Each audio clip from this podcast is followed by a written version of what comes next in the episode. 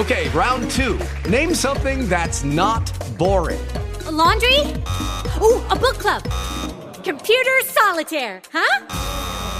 Ah, oh, sorry. We were looking for Chumba Casino. That's right. ChumbaCasino.com has over 100 casino-style games. Join today and play for free for your chance to redeem some serious prizes.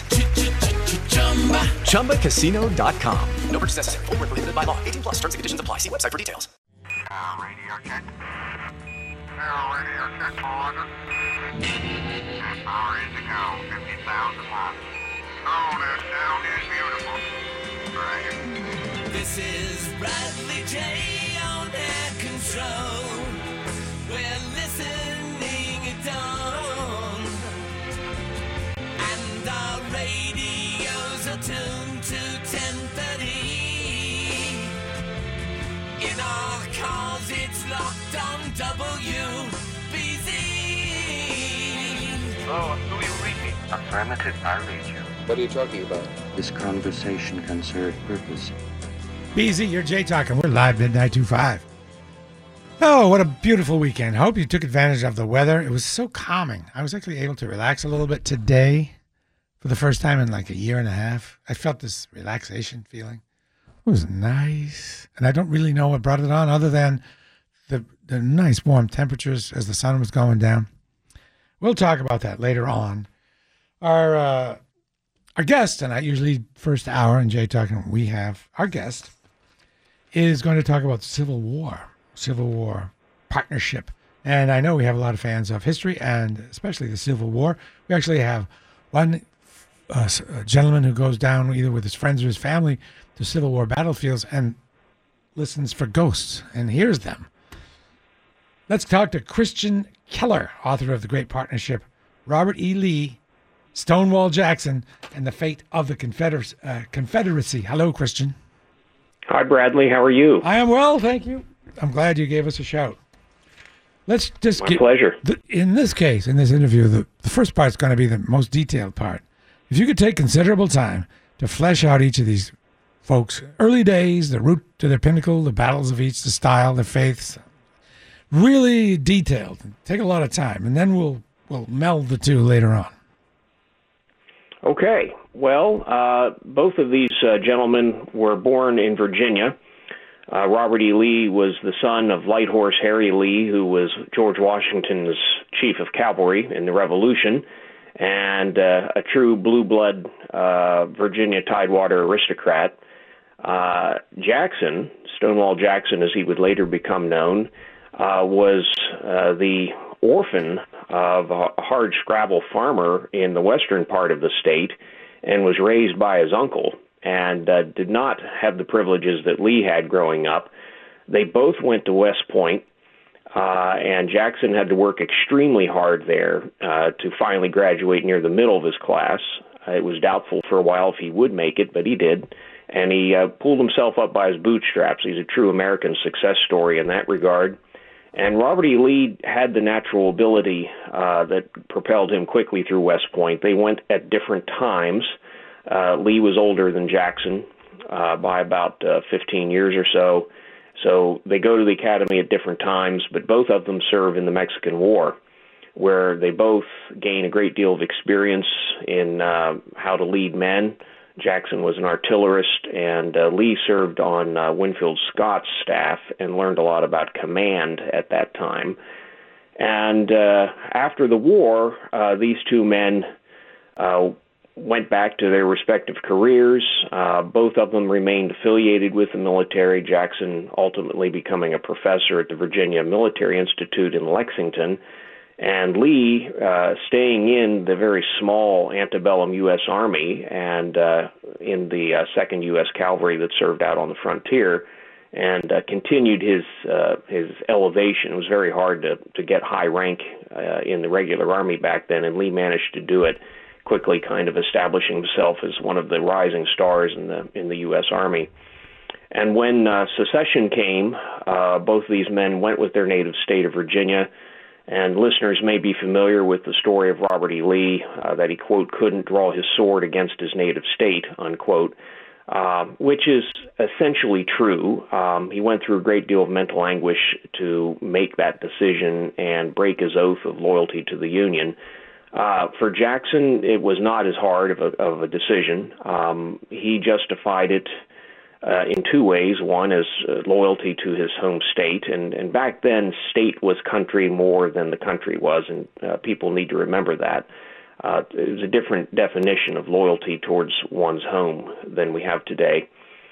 And the other reason Jackson had really not a lot of difficulty in seceding and going with Virginia was because he could justify it through his religious faith, and he thought that this was the right move according to God's will. How does that work? Foreshadow. How does the religious faith justify the Confederacy? Well, it only did for some people, but in Jackson's case, he believed it to be divine providence, and it wasn't that he thought that the Confederacy was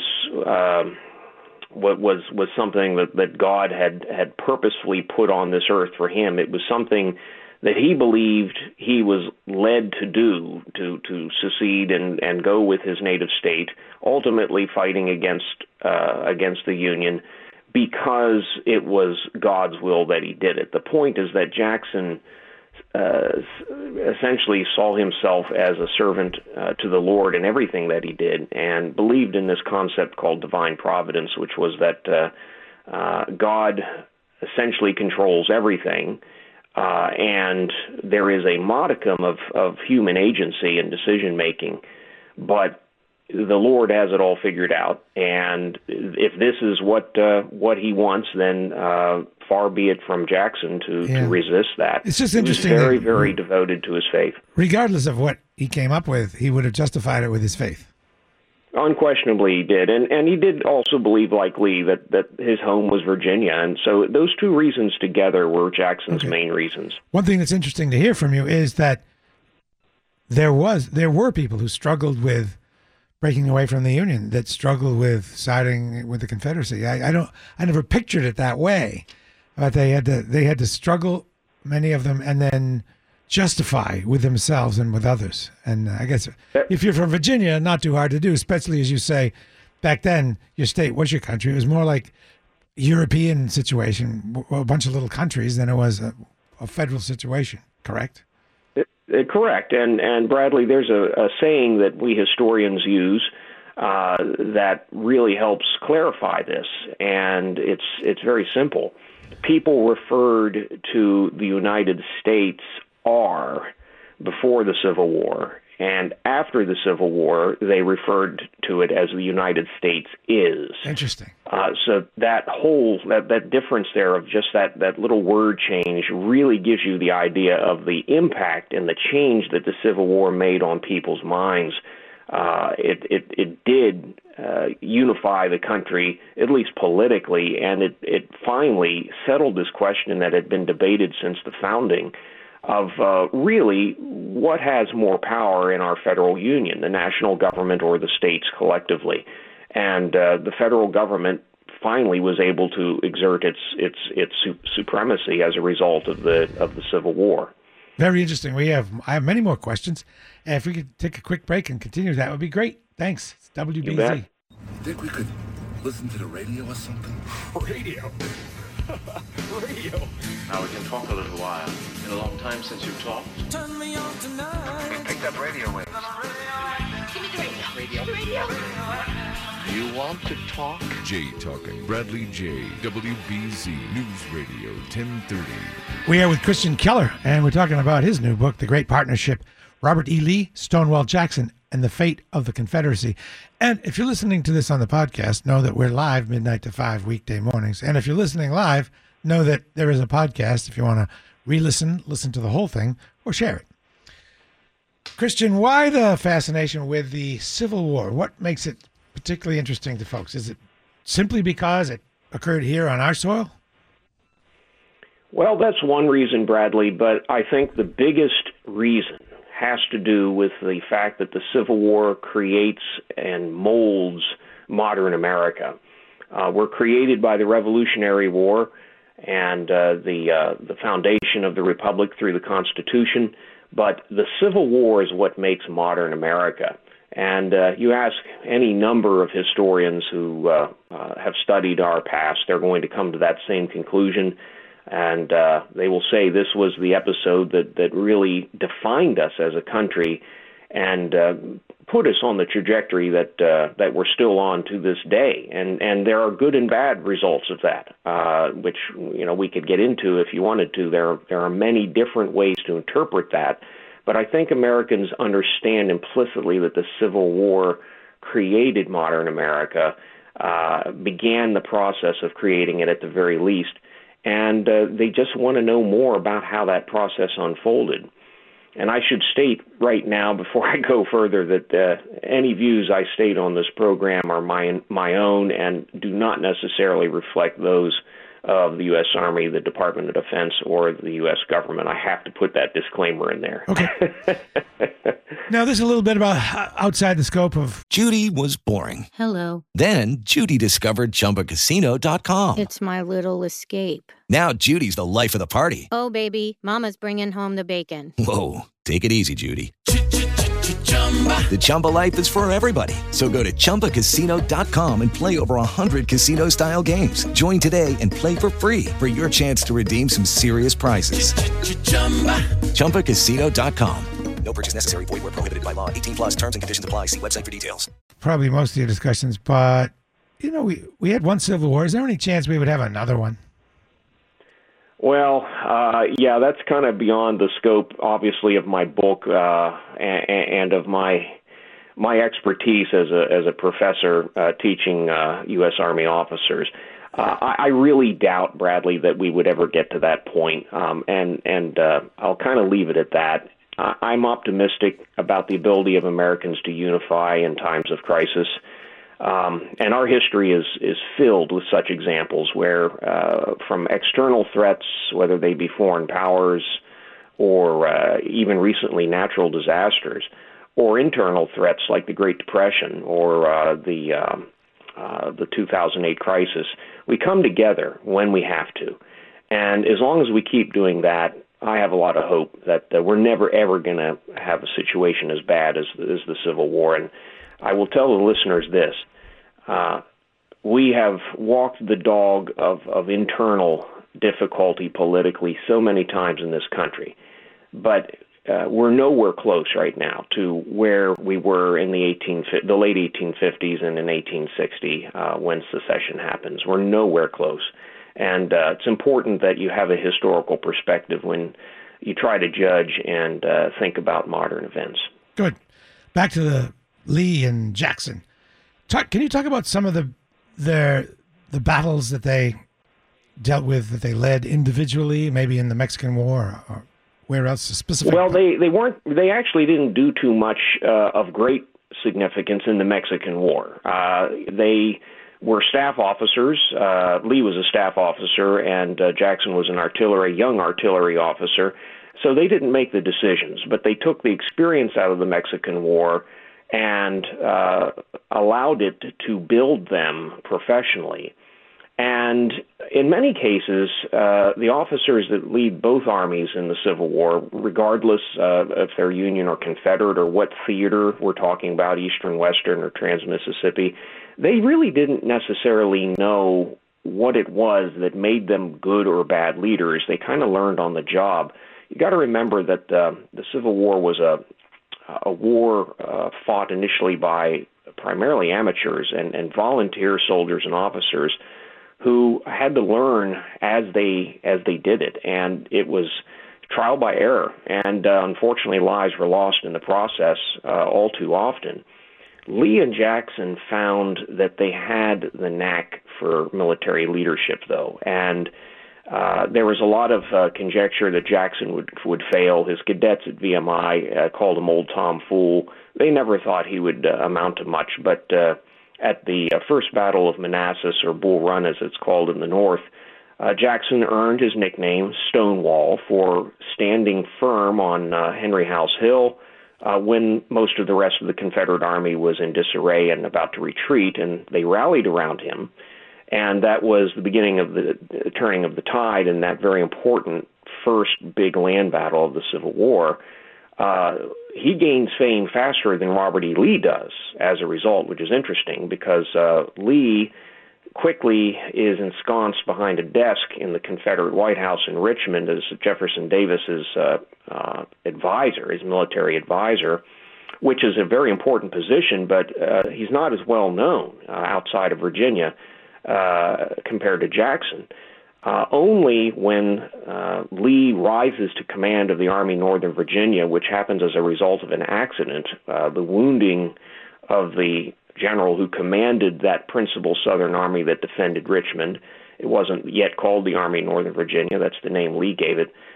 Joseph E. Johnston is wounded at Seven Pines, and there's no one for Davis to turn to whom he trusts but Lee, whom he knows very well from having worked with him for the last several months. And so that's how Lee gets command of the Army right before the climactic 7 Days campaign that essentially saves Richmond from an early capture by the Union Army that had been inching up the Virginia Peninsula. Once Lee gets command of that army, Bradley, his star will continue to rise, and he will then surpass Jackson in reputation. But it took time for that to occur, and so when we're talking May and June of 1862, those men are fairly equal in the mind's eye of the people of the South, and Jackson is concluding his famous Valley campaign, and his star is higher than Lee's at that time. It's not until Richmond is saved at the end of the Great 7 Days that Lee's star then eclipses Jackson, but only slightly. And so you start to get this idea, which I write about in the book, that a team is starting to get created between these two men, and it's augmented by other personalities that the listeners probably have heard about before. James Longstreet, J.E.B. Stuart, who will become head of the Confederate Cavalry under Lee. Lee starts to mold a team of teams, a command team that is practically unbeatable. And one of the big arguments I make in the book is that this team was at once incredibly powerful but also very fragile. And I make some larger observations about the significance of good leadership, particularly at the strategic and higher levels. And this applies to all levels and types of leaders. It doesn't have to be necessarily in the military, but it could work to government, for business leaders, for civic leaders, any kind of strategic level leader who's making big decisions for their organization that can result in its ultimate demise or its ultimate triumph. You've got to have a trusted set of advisors and a trusted set of operators that you can turn to get the job done. Lee had built that team, and Jackson was foremost in it, which is why his death was such a tragedy for Lee and for his ability to continue to win the great victories that he's going to win throughout 1862 once he assumes command. Jackson became his right-hand man and, moreover, became his chief advisor, which is something that previous authors really haven't emphasized, but it's been there in the historical evidence for some time. But I think some folks just didn't want to recognize it for what it was. They certainly, most previous authors have not recognized the close bond that Lee and Jackson formed through their religious faith. Lee, an Episcopalian, and Jackson, a Presbyterian, they come at their Christianity from different backgrounds and belief structures, but they both believe in this concept of divine providence that I mentioned, in which the Lord controlled their actions and controlled the fate of the Confederacy, and man had free will to do good or bad, and if you did well and if you followed what the Lord wanted, then blessings would fall. If you did not, then you found out pretty fast by getting defeats.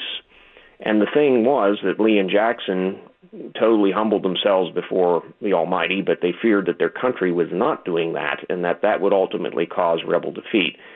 So I get into this religious connection between the two of them, which no previous author's really done at all, and it's pretty compelling. Again, it's been in the historical record for the last 160 years, but I think a lot of people haven't really looked at it seriously to see just how much of a bond that religious underpinning created for those two men. If they truly were controlled by divine providence and the South lost, what did that say to them about their efforts Did that say they were misguided? Did they believe in divine providence when it was convenient, or when they lost, did they say, what did we do wrong, or was our mission wrong?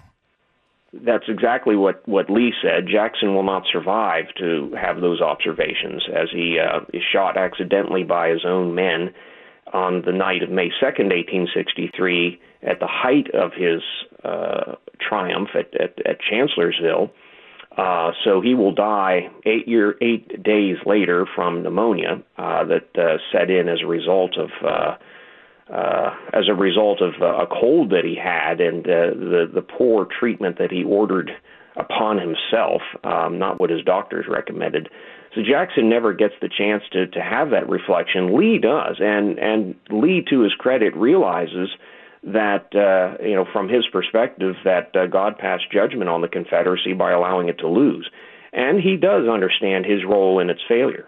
Now, this is not something that he wants to spend a lot of time talking about, but you can see even during the war itself, as it starts to turn against the South, Lee will have statements to his family in private letters, and even to officials like Davis or the various secretaries of war in Richmond, indicating that if only the Confederate people would be a more godly people, and words to that effect and statements like this, then we might win some more victories, and so forth. And ultimately, when the war is over, Lee accepts the verdict, as many listeners know, and he's not happy the South lost, but he does see it as a judgment from God, that this was divinely ordained, and he accepts it.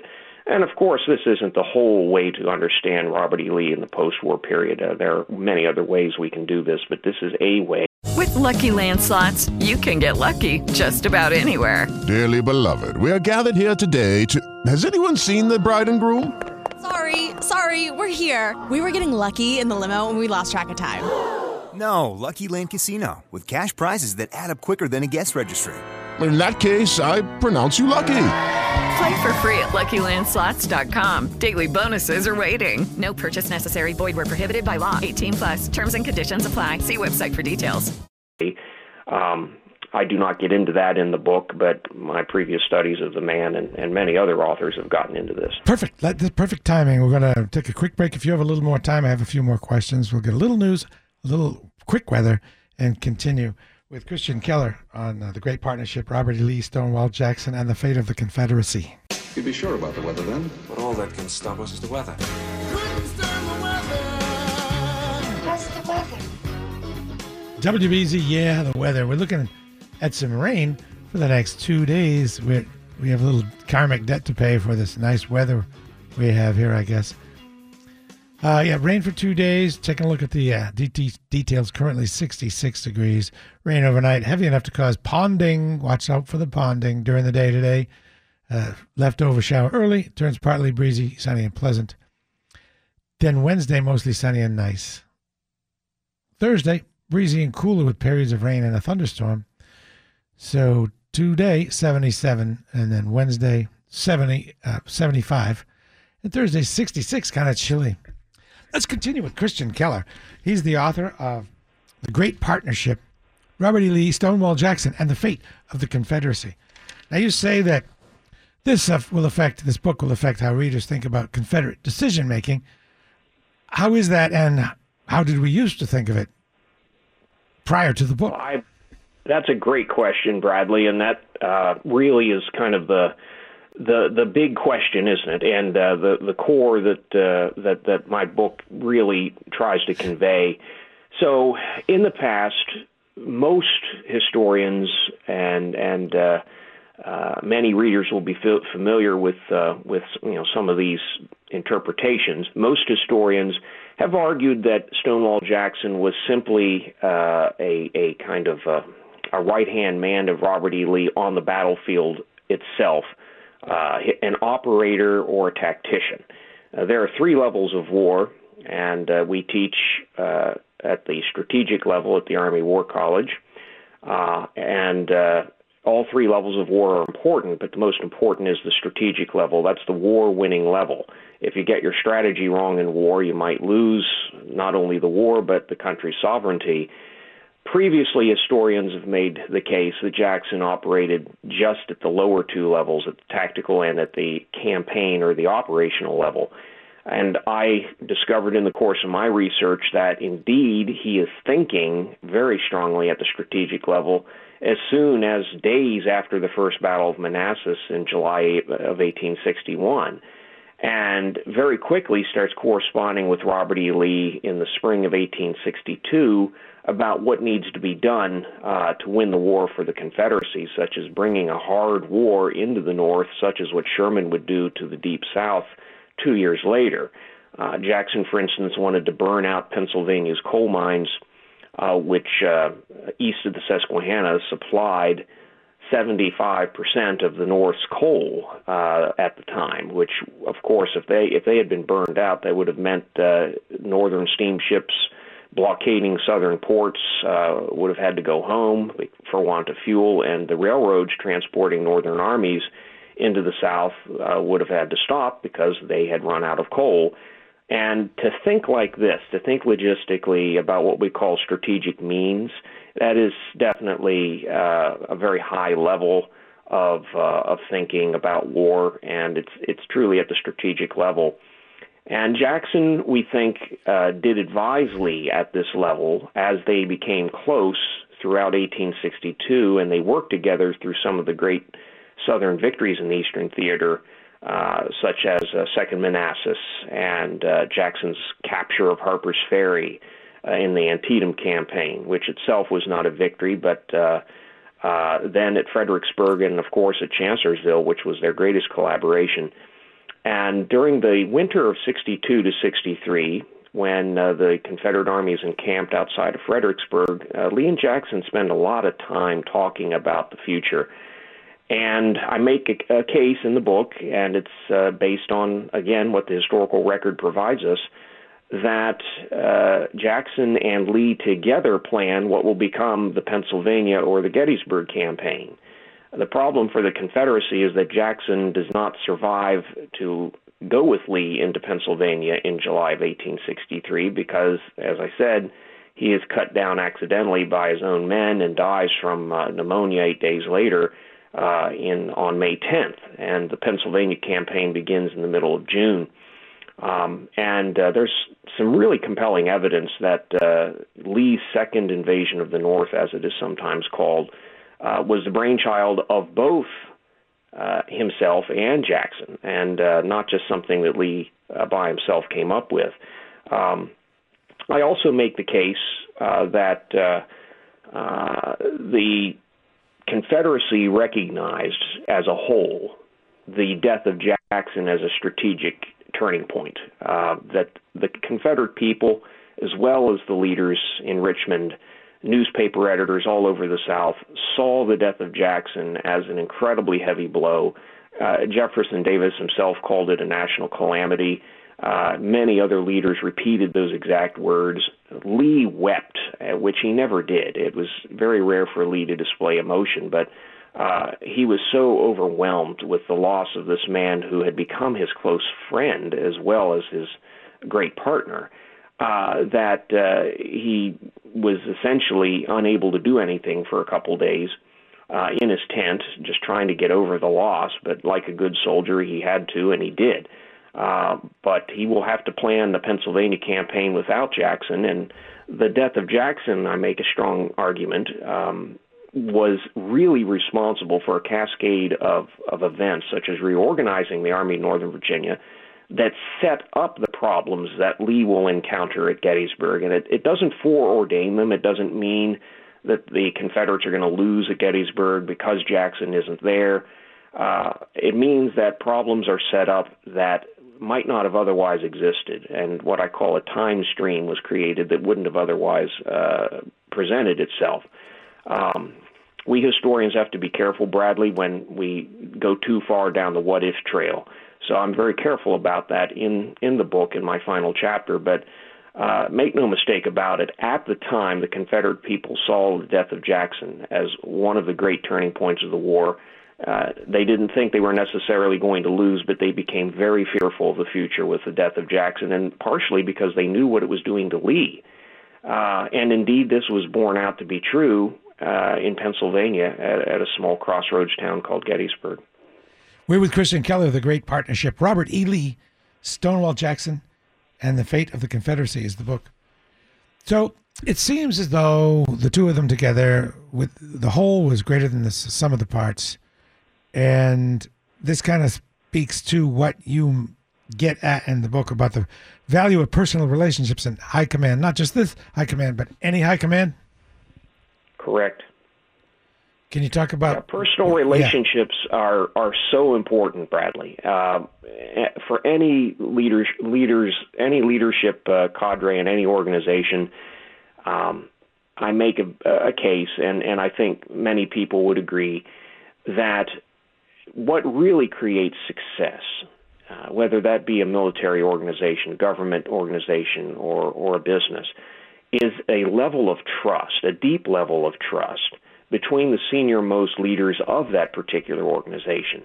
And anything might build that trust today. And I'm not saying it has to be a religious connection like it was for Lee and Jackson, which was accompanied by a very strong friendship. But there needs to be something deeper than just professionalism, if indeed truly great things are going to be done, because to truly do great things, I am a believer, and having taught military officers now for 14 years, I'm a very strong believer that a deep level of trust must exist for senior-most leaders to succeed and to be able to bring their organization to the height of success.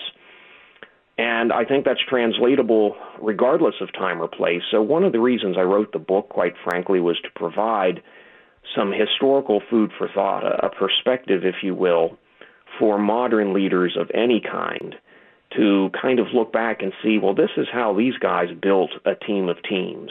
And they were assisted by these other gentlemen I mentioned, Longstreet and J.E.B. Stuart and a few others who come and go throughout my narrative.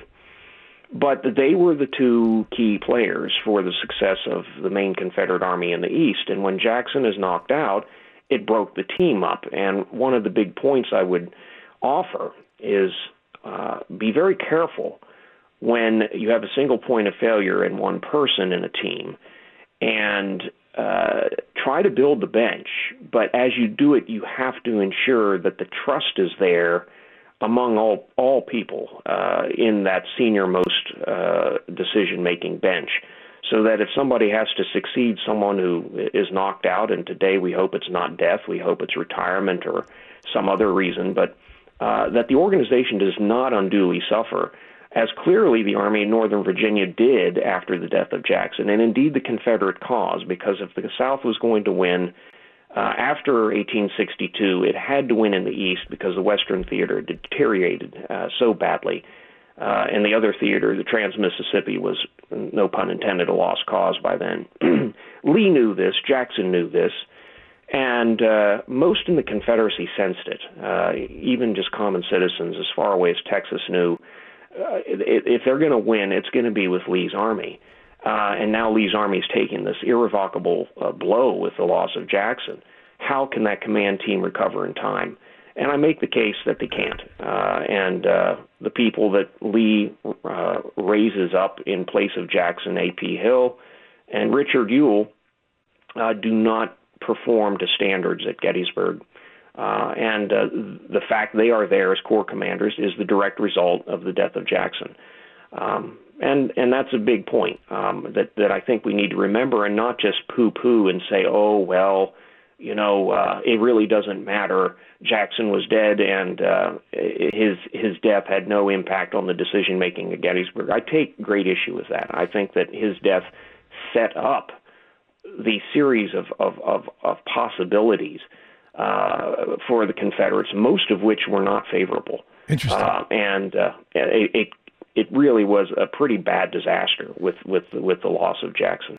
I'm trying to take your concept of the command team and apply it to other situations and see who had command teams and who didn't and how it kind of turned out. You had John Kennedy had Bobby Kennedy. You could trust Bobby Kennedy. LBJ agonized in the White House all by himself, it seemed, over Vietnam. And then you look at the current situation, and I'm trying to think, does this president, this is me just kind of thinking this through myself, does this president have a command team? Does he have anybody he trusts can go back and forth with? And I'm not sure he does. That is interesting. May we take a break, and I have one more question for you. Okay. Thanks. It's WBZ. I'm talking about content. I'm talking about interrelationships. I'm talking about God, the devil, hell, heaven. Do you understand? Talk, talk, talk, talk. Okay, talk. Jay Talking with Bradley J. WBZ. News Radio 1030. We're with Christian Keller, The Great Partnership, Robert E. Lee, Stonewall Jackson, and the Fate of the Confederacy. I have one more question. That is, was the South doomed to lose? Is there any way, any set of circumstances that could have taken place that where they would have won? Or were they doomed due to lack of industrial might and et cetera? Well, Bradley, you're asking the $64,000 question, and one I was hoping you might ask. And as a Civil War historian now for quite a while, I am very happy to say that the Civil War could have easily gone the other way. Happy in the sense that I know that for a fact, because when you study war at the theoretical level, which we do at the War College, we quickly come to a conclusion that almost nothing is written in stone ahead of time. You really cannot make any judgments about how something is going to go in a war. The great Prussian philosopher of war, Karl von Clausewitz, writes that chance and friction are intertwined with the making of war, regardless of time or place. And this holds true today, just as it did in his time, and certainly was true in the American Civil War.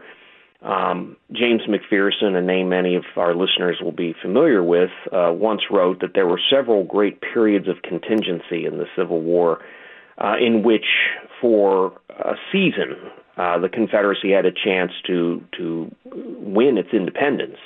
If McPherson thinks this is true, I think that's a pretty strong vote in favor of this theory, and I've long believed it, even before I read McPherson when I was a young boy reading about the war and going to Gettysburg about every month because I grew up so close to the battlefield. It always impressed upon me just how close that battle actually went. And the interesting thing is, even if the Confederates had won at Gettysburg, it doesn't mean that they win their independence. It just means that a whole new series of branches and sequels would develop that would have led to different outcomes. And I'd like to impress upon listeners that major point that once something happens in time, that eliminates and closes off certain doors and certain avenues that would have otherwise occurred, and new ones then are created. And so if you approach the study of history with that in mind, which I call the theory of contingency, it helps you understand just how easily the South could have pulled this one off. There are so many examples I could give you, but I'll give you one which is just absolutely startling.